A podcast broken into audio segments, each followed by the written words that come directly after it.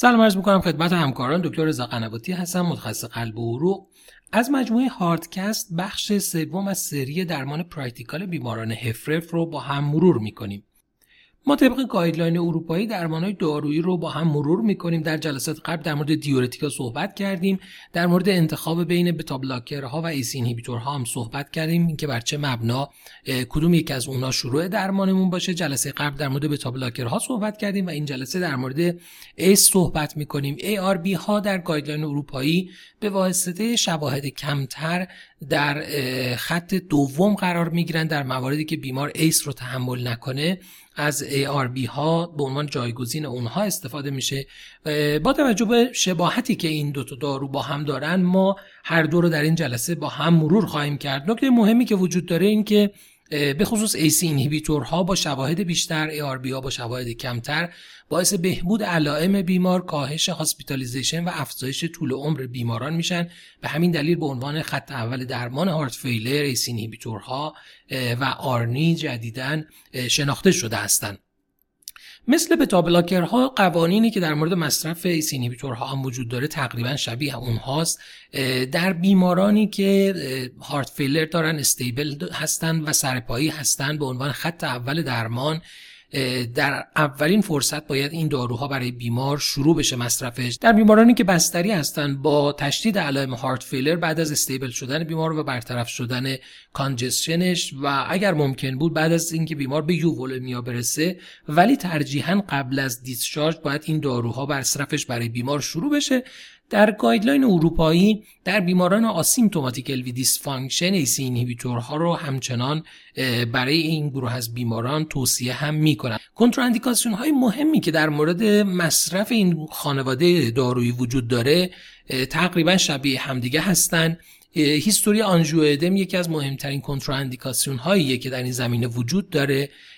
در مورد safety ARB ها در بیمارانی که سابقه آنژیو ادم دارند به دنبال مصرف ACE inhibitor ها شواهد کافی وجود نداره. به همین دلیل guideline اروپایی این رو هم به عنوان یک کنتراندیکاسیون ذکر کرده. سابقه bilateral renal artery stenosis بیمارانی که pregnant هستن یا کسانی که در سن pregnancy هستن مگر اینکه بیمار یه روش مناسب پیشگیری از بارداری استفاده بکنه و بالاخره hypersensitivity به داروی مشخص اینا جزء موارد کنتراندیکاسیون مصرف این گروه دارویی هستند از بین ACE inhibitor ها ما اونهایی رو که در ایران در دسترس داریم کاپتوپریل که با starting dose 6 و 25 صدم TDS استفاده میشه سه بار در روز و دوز target ش 50 میلی گرم سه بار در روز در مورد انالاپریل starting dose ش 2.5 میلی گرم BID و target dose ش 20 میلی گرم BID و بالاخره لیزینوپریل که جدیدا کمتر در دسترس هست در گذشته در دسترس بود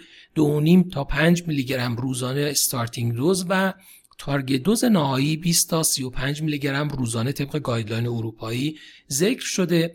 مثل بقیه موارد chronic disease خب ترجیحا استفاده از داروهایی که تعداد دفعات مصرفشون کمتر باشه در روز به adherence بهتر بیمار کمک می‌کنه. در خانواده ARB هم داروهایی که ما در ایران در دسترس داریم لوزارتانه که starting dose 25 تا 50 میلی گرم یک بار در روز و target dose 150 میلی گرم روزانه آن target dose ش هست.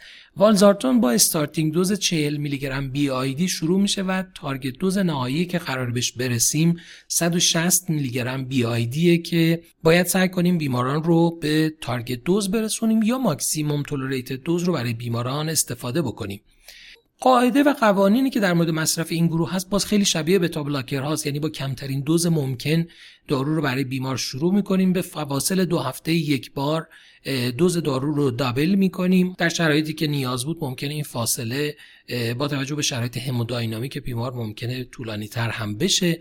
از طرف دیگه در بیمارانی که بستری هستن در بیمارستان در بیمارانی که امکان close monitoring شون وجود داره حتی میشه به up-titration با فواصل کوتاهتر هم فکر کرد. نکته مهمی که ذکر کردیم در مورد بتا ها هم بود باید سعی کنیم به target dose ی که در مطالعات اثبات شده. برسیم یا اینکه در صورتی که نشد بالاترین دوزی رو که بیمار می‌تونه تحمل کنه حتما برای بیمار باید تجویز کنیم. به خاطر داشته باشیم مثل بتا ها مصرف حتی مقادیر کم ACE یا ARB بهتر از مصرف نکردنش در بیماران خواهد بود.